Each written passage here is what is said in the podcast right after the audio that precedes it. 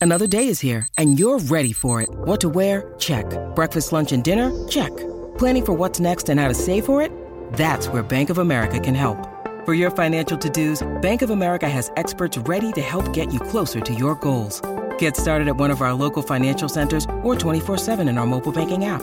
Find a location near you at bankofamerica.com slash talk to us. What would you like the power to do?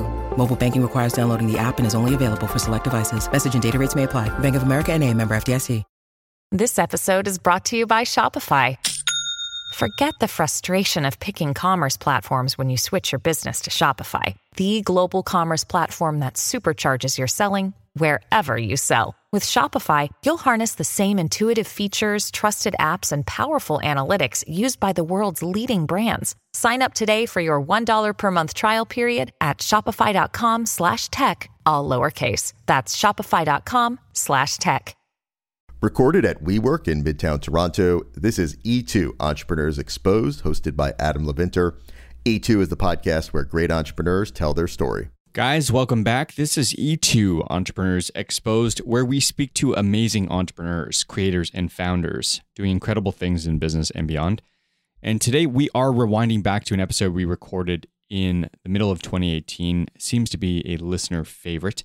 It's the story of Soti, founded by today's guest, Carl Rodrigues. Soti is the world's most trusted provider of mobile and IoT device management solutions. The business is privately held, has 17,000 enterprise customers, supported by offices all over the globe, and surprisingly has never raised venture capital.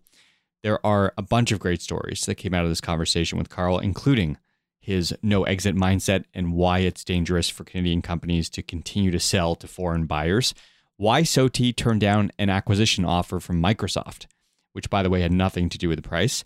We also talk about Amazon, Google sucking of Canadian software talent, why Shopify isn't a real role model for Canadian tech, and so much more. This one starts out slow, but we quickly get into the deep end, guys. And so, without further delay, here we go again. Here is my amazing chat with Carl Rodrigues.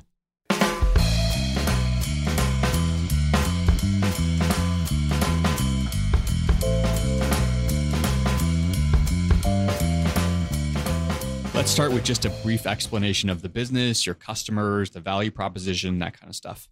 Yeah, so I think we started with mobile device management, or as it's now called, enterprise mobility management. But I would say, uh, I would say today we have a platform really that has a number of pieces of technology. So we're well beyond really managing uh, devices, or so we have uh, products, if you like, in our in our platform that do everything from uh, simplifying, you know, supporting, um, you know, uh, mobile workforces in in the field, um, making it really, really easy to create apps. So in fact, we uh, you can create apps without any programming. Um, you know, you can set security policies. Uh, you can manage IoT devices. You know, uh, there's collaboration pieces in there. So we've really taken the core, if you like, the business challenges that um, uh, the the tech challenges that any company has if they're trying to really leverage the mobility, and we've simplified them and added them into into a unified platform. But let's rewind back to the beginning. So 1995, you have this vision and desire to build something. Um, what were you doing before this? So my education is actually uh, in uh, computer science and mathematics. So I studied at the University of Toronto.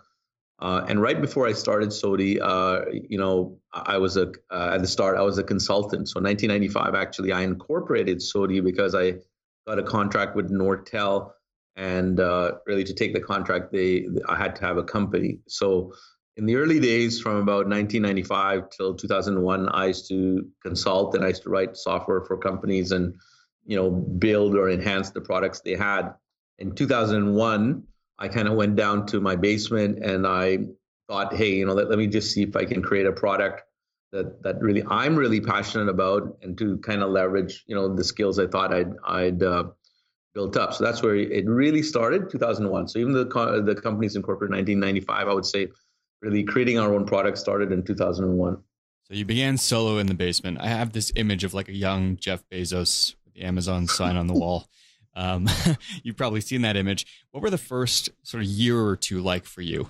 There was these new early you know PDAs at that time. They're called. They didn't really have a cell phone, but there were these handheld computing devices, and and I was really excited about them. And so the early software was built for those, and I could see that this uh, this collision between the PDA and the you know handheld phone, which is the flip phones, those uh, or they had at that time, are also known as feature phones. I could see these two things were going to come together and and really invent this new generation of device that became known as the smartphone. So I could smell that going on, and I could see uh, there's going to be a lot of excitement in that area. So I, I wanted to jump on and become part of it um, at that time. But it was yeah, it was a lot of it, it was literally uh, a lot of fun. There was very little stress because I didn't, you know, when you work in companies, big companies, there's politics and bureaucracy and all the rest of that. So I was I was just kind of uh, you know, working um, crazy hours, you know, because I, you know, when you're having fun, you know, time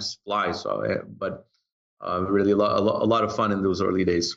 But there is a bit of financial stress involved, right? Like, did you give yourself um, a timeline or a runway to say, okay, so I'm going to try this, and if after say 12 months or 18 months, uh, I don't have a viable business, um, or there's no real growth trajectory, I'll go back to the corporate world. Was that a thought at any at any point?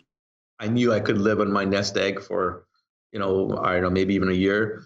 And so I thought, you know, let's see what I could, let's see what I could do. And, and I set some pretty uh, basic goals, you know. So I said, you know, in the first year, you know, I'd like to make twenty thousand dollars in in revenue, right? So mm-hmm. that that was the target. So I set uh, an early target, a pretty small target, um, and, you know.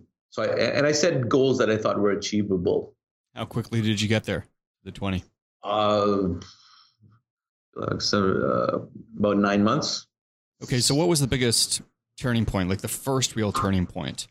Was it this partnership opportunity with this UK supermarket chain? So what I did is uh, when I created the product in those days, there was these online kind of web stores that sold mobile apps, mm-hmm. um, and I listed it on those online stores. And there was a at that time the biggest one in the world was a company out of the U.S. known as Handango uh, out of Texas, and so so that was really my major source of revenue, all the sales on on Handango, and then um, I also you know created my own website where they can buy the software, but it would actually in the end get sold out of that Handango company. So I guess the um, this major um, uh, UK-based retailer discovered uh, our product uh, or or my product at that time, um, you know, through Handango and that became yeah my first big customer. Uh, but I had uh, you know day to day sales, you know smaller numbers uh, coming in, so th- they were it wasn't only on them, right? So that was the first big customer. But then you know slowly but surely I got other big customers. Did they know that you were a solopreneur at this point? Like, did you have a team, or were you still working by yourself? So um, no, I didn't have I didn't have a team. I was just one guy in a in a basement, right? So uh, so they, uh, you know, they they called up. You know, I, I picked up the I had a I had a phone in the basement. They called up and they said, "Hi, can I speak to sales?" You know, and I put the phone on my desk and then I pull it up and I said, "Hello, sales." So um, it was just it was just me in those early days. I, I actually resisted hiring people initially because I, I, you know I was concerned that I might you know maybe this is a blip. This thing grows uh, significantly, and then there's an undisclosed offer from Microsoft in 2006 to buy SOTI. Is that correct? Yeah. So basically, I, went to a trade show um, uh, in in Vegas, and uh, it was a Microsoft trade show, and you know, I went with, you know, I think one other guy who I hired as a developer. So, so we didn't have a marketing team, so we so we went down there and uh, we were dem- demonstrating our software, and our software was used to add to manage and support the early uh, Microsoft mobile devices of the, the, day, which were running um, an operating system called Pocket PC or Windows Mobile. It became Windows Mobile. At that time, it was called the Pocket, uh, Microsoft Pocket PC operating system. And they came over and they saw our software, and, and I guess they were, seemed pretty impressed. And then when I got back to the office, they they you know I, I got a, I got a call, and they said they want us to come down to Redmond. Me and the same uh, developer uh, went down to Redmond and uh, you know we demonstrated our software and we thought it was a pretty good demo and then when we came back i got another call and they you know it was their mergers and acquisition uh, guy and, and he said you know, we want to buy your company. And this is not tempting for you at all? Uh, it was kind of scary actually because I, I was kind of having fun. Uh, I was enjoying, uh, you know, you know, this most, if you like, most enjoyable part of my career uh, thus far. You know, uh, it was exciting, right? So you, so and suddenly I, I, kind of got nervous because if I didn't sell it to Microsoft and they were interested in this technology, um, you know, they're Microsoft, they're a multi-billion dollar company. You know, the thought was, could they just build this technology themselves or buy up another company who will then have the same technology and literally put me out of business? So, so that was uh, it was exciting but nervous, you know. And a lot of people, most everybody, pretty much, uh, recommended to me to really take the money and run. but, but um, you know, I I thought about why I started the company, right? And, and I started the company because I wanted to build something that I was really passionate about. I wanted to um, really do something that I really enjoyed. And here I was really accomplishing those two goals and producing something that, you know, many people around the world were starting to pay attention to. Um, so I thought, you know, um, and it was never really about the money, right? So, you know, I didn't raise a bunch of VC funding or, or anything like that because it's not really about the money. I really wanted to really do this as a long term. So uh, as a long term kind of, you know, way of making a living. So I, I, you know, I so I thought about it over the weekend, and on the Monday, I, uh, you know, notified them that I wasn't interested. Tough opportunity to walk away from, though. I mean, Microsoft is a huge name. You decided from a very early on uh, stage that you would create something that, like you said, that you're passionate about, and you had this sort of no exit mindset uh, which you continue to have. Um, why are you so adamant about that? I guess you know I think a lot of um, startups, right? The they're wired really a different way. Like they're wired to say, "Hey, I want to make I, I want to make a bunch of big bucks and I want to cash out and and I don't know drive a fancy car or or you know live on a beach or something." Right? That's not how I'm wired. Uh, I really I, I, from the start I wanted to create good technology and I wanted to create a good company with good ethics and good values and and really create something that you know people around the world would be able to use to really do something um, you know help them in their in their business or or you know whatever the heck they're trying to do right so that's what was my goal right so it's not it's not about money so so very quickly i began to get approached by vcs and and other companies wanted to buy and and they were quite surprised that I did not have an exit strategy. And in fact, that was the first question for most VCs. And when I said I don't have an exit strategy, there's like usually a like a gap in the conversation while they process that information. So um, and and I I I think you know the people were surprised because so they these VCs contact a lot of Canadian companies who they think have potential. And there's this one little guy in a basement who's who's who seems to have a different uh, view way of thinking, right? So I think great big companies get built because of a different uh, way of thinking, because they have a long term uh, way of thinking, and so I, I think that's why Soti is growing because my view is long term, and my view is you know how do I take this company and make it the next great multinational Canadian companies. I'm going to cite a statistic that you'll be familiar with. So, in the past five years, 183 Canadian companies have been acquired, nearly 70% by US firms. So, what's the key issue that you see with respect to uh, Canadian businesses that are selling to foreign buyers specifically?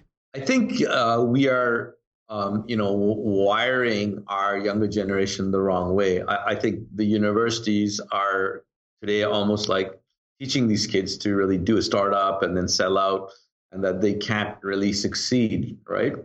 And uh, the, the problem is is the moment you get a VC in the house, a VC is not really in general. VC is not interested in a long term strategy, right? The VC's really taking someone else's money, and their job is to take that company and sell out in a few years or get their money back in a few years, um, you know, with a big profit. So that means the moment you take a VC, normally within three to five years you got to exit. And i think most canadian startups they they know exactly what they're getting into right? And and that you know that payday is is enough. I think that culture has to change. I think Uh, the educators have to really uh, help these kids think longer term. I think governments have to provide the support systems so that uh, these these startups really can really think uh, in terms of a longer future in Canada, right? I think we have to kind of um, get people to think bigger, right? So,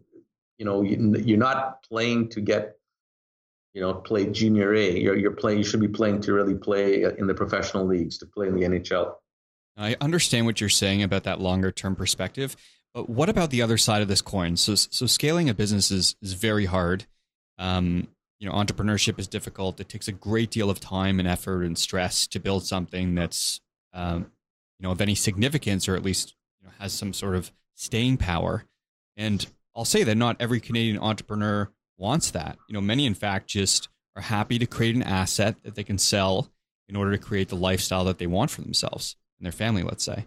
I think a lot of people would question whether they can do it, mm-hmm. right? I think some people, if you uh, looked at their company and I don't know, they sold it, maybe they got 10 million bucks or something, and they sold sold that startup, right? And if you had to ask them, hey, you know, what if you could keep this company and that company would be worth, uh, I don't know, a half a billion dollars in a few years, right? You know, would would that be exciting? And I think most people would answer, yeah, that would be really cool. But they question whether they can get from where they are to to that that that end gate, right? So a lot of people, I think. Uh, uh uh, don't do that because they they're also not sure. I think some percentage of those people that actually sell out are not sure if they can, if they can do it. So I think there's an opportunity for education. I think there's an opportunity for governments to really um, have those, let, us say, those support systems that really are geared for scaling rather than for starting uh, starting up. Um, and you know, if I uh, answer your question directly, there's nothing wrong with that. Uh, that kind of just, but it's really, if you look on on a national level, it's really not good for Canada, right? Because if you look, if you look at a lot of those those startups, they they take in, you know, funding and and whatnot from the from the government. Um, and really, the the end product gets owned by a foreign entity. So, so the the net proceeds of that taxpayer money that went into that company to educate those people to uh, and to really support that startup really it was typically you know the net proceeds of all that the ip um, you know even the from those revenues the taxes really go all back to the us right? So if it's bought by a us company. So it's not an efficient system for canada. So i so i think you know if you want to think really small and all that sure that's okay but i think there's an opportunity to really educate people to really think better. If you look at the Americans, right, they have such so many great brands. When you think of great tech brands, I mean, uh, you know, you could you could probably name a hundred. If you look at a great tech Canadian tech brands, you you know, you're hard hard pressed to name one. I, I mean, great tech brands. I mean that are known on the world stage, right? So if you go to Germany and you ask a German, hey, name a great tech brand, I bet you uh, they would say, well, there was Nortel and there was BlackBerry. I bet you they, they, would, they won't be able to name anything beyond that. So that happens, those things happens by having the government support systems, but also edu- how you educate people to really think about success. Maybe Shopify. Um, I don't know. Let me ask you about Shopify for one second. So it's one example of a prominent Canadian growth story in tech, but they took plenty of US backed private equity before going public so I get that. But they also rejected the idea of moving headquarters down to Silicon Valley. They doubled down on Ottawa uh, instead. Do you view them as a role model? Not for me. I, I, I think when you, the moment you have um, foreign ownership in there, mm-hmm. it's not really, uh, you know, you're not really serving Canada's uh, best interests. You know, some of some of the proceeds of uh, some of the proceeds are really going to go back to uh, another country, right? So the, the best bang for the Canadian taxpayer, uh, the best bang for Canada is if those those companies are 100% Canadian and, and 100% of the of the output, the IP, really the even the tax generated generated from that company really stays stays back here in Canada. What about people that say, um, okay, so Carl, let's take the city of Toronto for example. So in the last 15 years or so, the city has exploded, the economy has boomed uh, real estate has boomed, and regardless of who the end buyers are, um, the growth that we've seen in the city of Toronto is because companies are being built here and they're being subsequently sold. Isn't that something to be to sort of be proud of? The the question it depends on how ambitious you are, right? The, I I think Canadians have so much more potential. I, I think I think Canadians can be so much more. I mean, we have universities that produce, you know, the uh, some of the best, brightest people in the world. In the world, uh, you know, uh, you know, universities like University of Waterloo and University of Toronto, they're known around the world of, of having such great educational systems. So we're producing the best talent, but we can't produce a great um, Canadian brand, right? So what are we becoming? We, we're becoming, um, you know, like India, right? Like Americans outsource to India, and they they get the brand name, they, get the the total increase to their GDP. I, I think I think Canada can do much much more. Don't we want another Wayne Gretzky? Don't we want another Bobby Orr, or should we just settle for, um, you know, creating uh, somebody who just played junior A? So I think it's the same in tech, right? I think Canada can can create those those next uh, great companies that are really going to inspire the, the generations to come, right? we need role models, right? Our role models shouldn't necessarily be American. I'll throw Mario Lemieux and Connor McDavid into that basket too, as a hockey fan. Um, two more Canadians. Um, maybe the issue with Shopify is that uh, Tobias Lütke isn't uh, Canadian. He, he's German. Maybe he doesn't have the same core values uh, as a Canadian would if, if it was founded by somebody that was born here. I don't know, just speculating. Um, let me ask you about the. You mentioned the talent. So tech talent. There is uh, a bit of a shortage in Canada. A, a, lot of our talent, it's homegrown, is being uh, sucked out of here, and it's going to other places, specifically the U.S. So let's take Amazon specifically, because uh, I know you've talked about this. So if Amazon opens headquarters here, which it, I know it increasingly looks like they're not going to do that, there's about three or four other cities that are that are front runners. Um, but hypothetically speaking, if Amazon um, created their second headquarters here, wouldn't that be an advantage to keep tech talent on home soil? No. Um, basically, if you look at the key uh, software engineering skills and those sort of things that Amazon is coming here for, um, those um, that that category of talent is at full employment here, especially in the this southern Ontario. You know, there's a huge shortage of that grade of talent, right?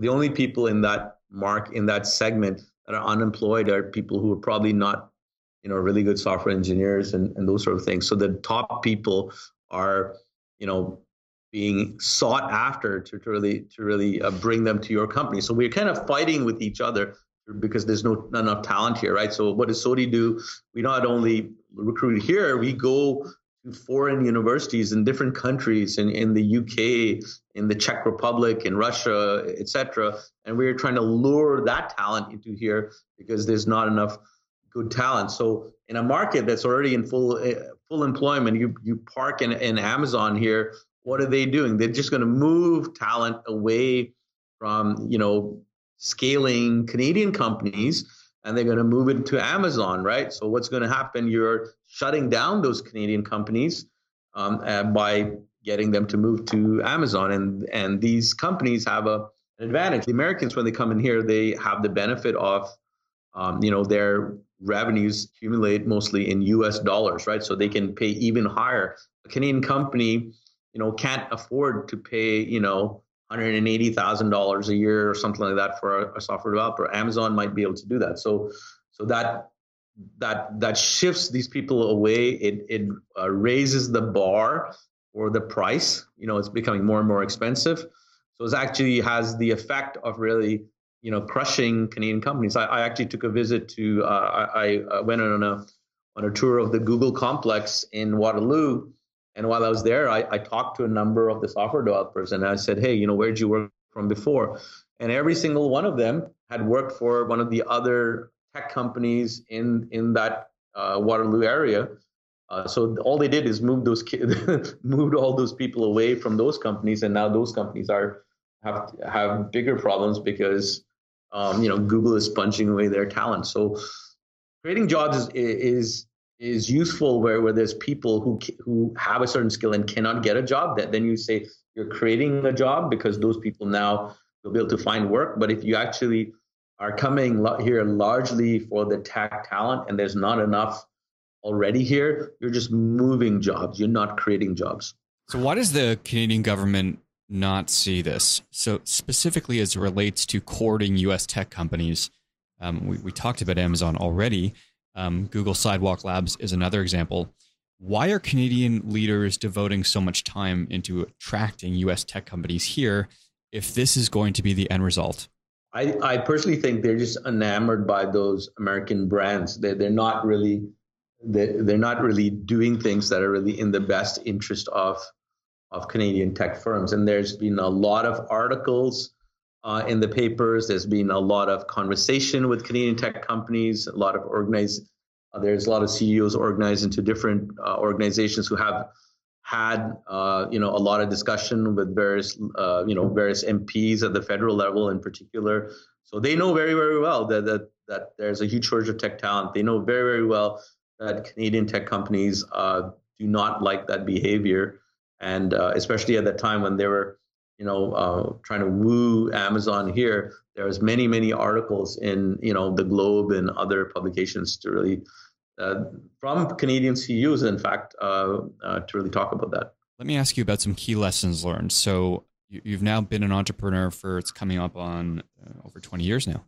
What advice would you give to your younger self? And by younger self, I'll say you as an entrepreneur in your first three years of business, what advice would you give? My advice would be is do something you love, do something you're passionate, do something uh, where your heart is, and do not do it for the money. What if the passion is really to just start something, start something, uh, start a business, um, but that sort of aspiring entrepreneur doesn't quite know how to marry um, whatever it is they're passionate about with this idea of starting something? I personally think is that thing you do, uh, whether it's you're a carpenter or you're a painter or you're a, you know you want to create a you're a software engineer type of person trying to create a tech company. I think you know you can have varying degrees of success, but the best you can be is based on the thing that you are really passionate about. And if you don't have anything you're passionate about, yeah, it's going to be harder. For those first time entrepreneurs, I think failure or the fear of failure is a big deal. And if you come from a family where failure is not sort of, I want to say celebrated, but it's not a thing that's accepted, it can oftentimes be a really difficult thing. Yeah, even in my family, when I just started, everybody thought I was nuts, right? So uh, they thought, you know, you did this university degree, you, you can get a job. You know, why? What are you doing? Have you become lazy?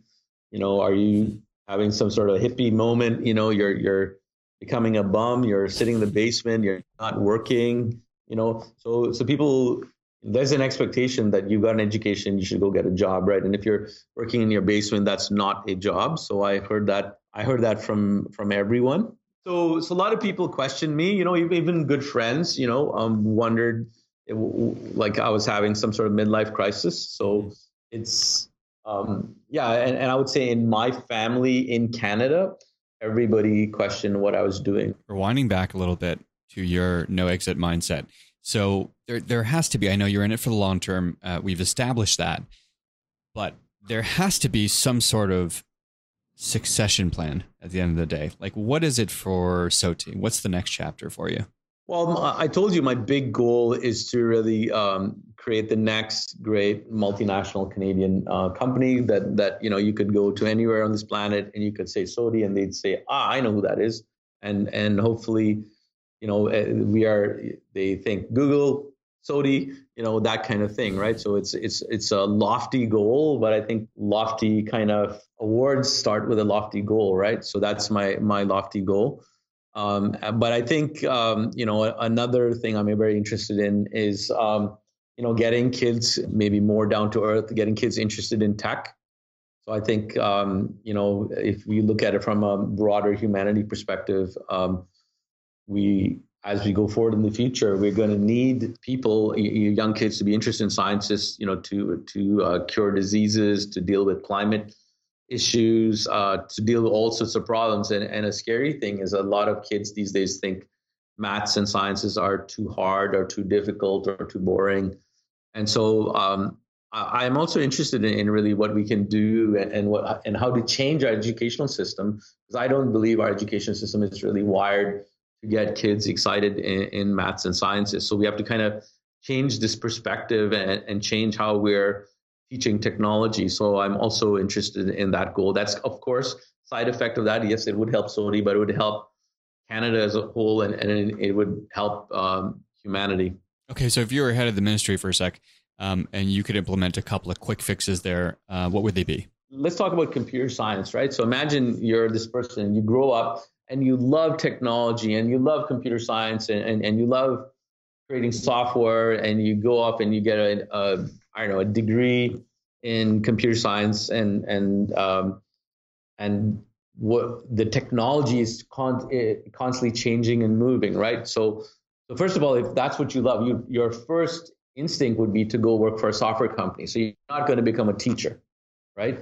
Because that's not how software engineers think. But yet teachers are trying to kid, teach kids about software and computers and, and all that. And whatever that whatever a person knows today changes. So it's a technology is a very dynamic field. It's changing. You know, the yep. where uh, there's new stuff going on every day. So getting people who are not really connected in the space and using technology and, and staying up to date to teach kids um, and people who probably aren't as passionate as the ones out there in the field is kind of a problem. Like you can do that, you can have teachers teach math because math largely is the same. Like I mean, the math I learned and the math that my kids are learning is is the, is the same. I, I know that because I have two teenage boys and they regularly ask me to help them in, in math and physics. I've forgotten stuff and I have to read the textbook again, but it's but it's it's the same with computer science. I think there has to be more direct involvement from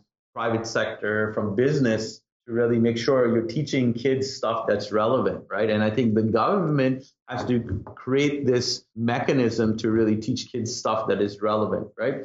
In some schools, they manage to do, in a few schools, they manage to do it really, really well. I have two sons, they went to different high schools. In one of them, they were teaching them stuff from the 70s uh, and the in the other one, they're actually teaching them pretty relevant stuff. It's a haphazard uh, approach to how we're teaching.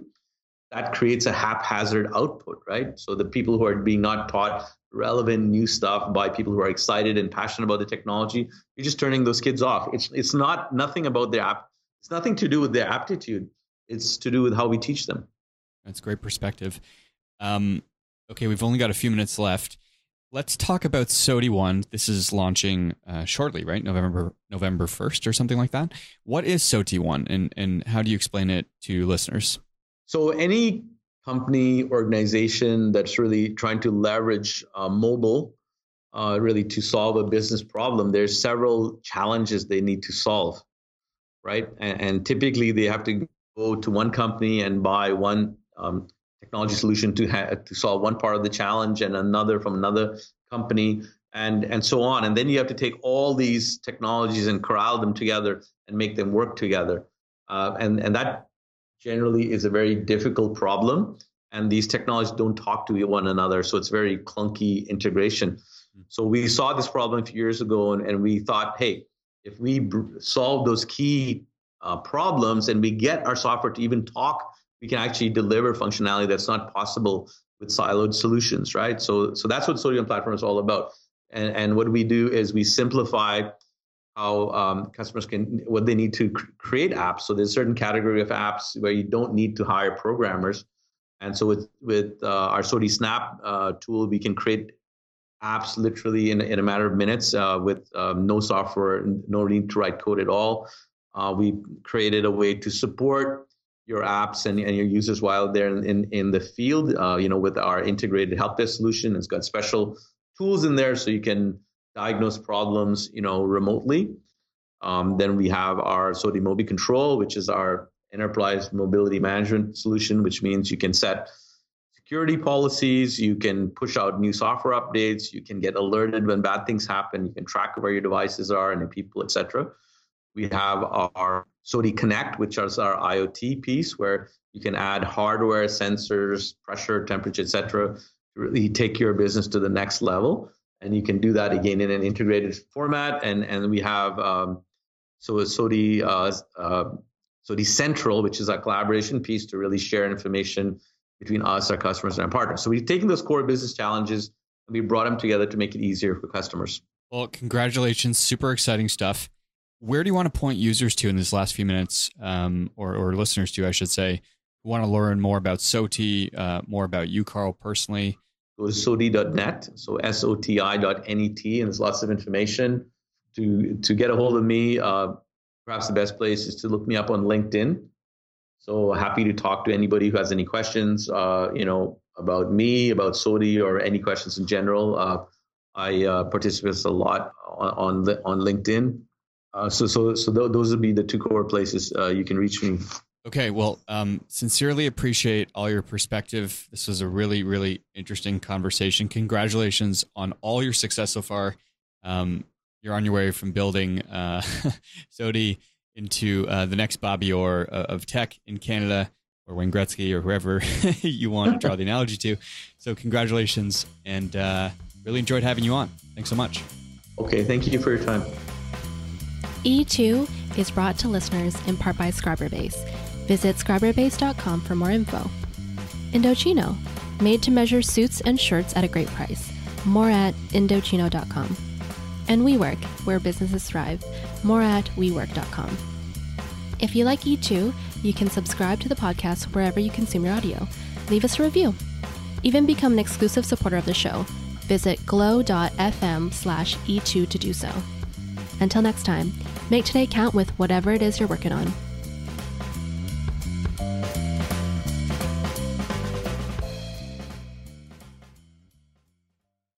Hi, I'm Leslie Cadet, host of her Extraordinary Life by Design podcast, where we celebrate women who are shaping their lives one extraordinary day at a time.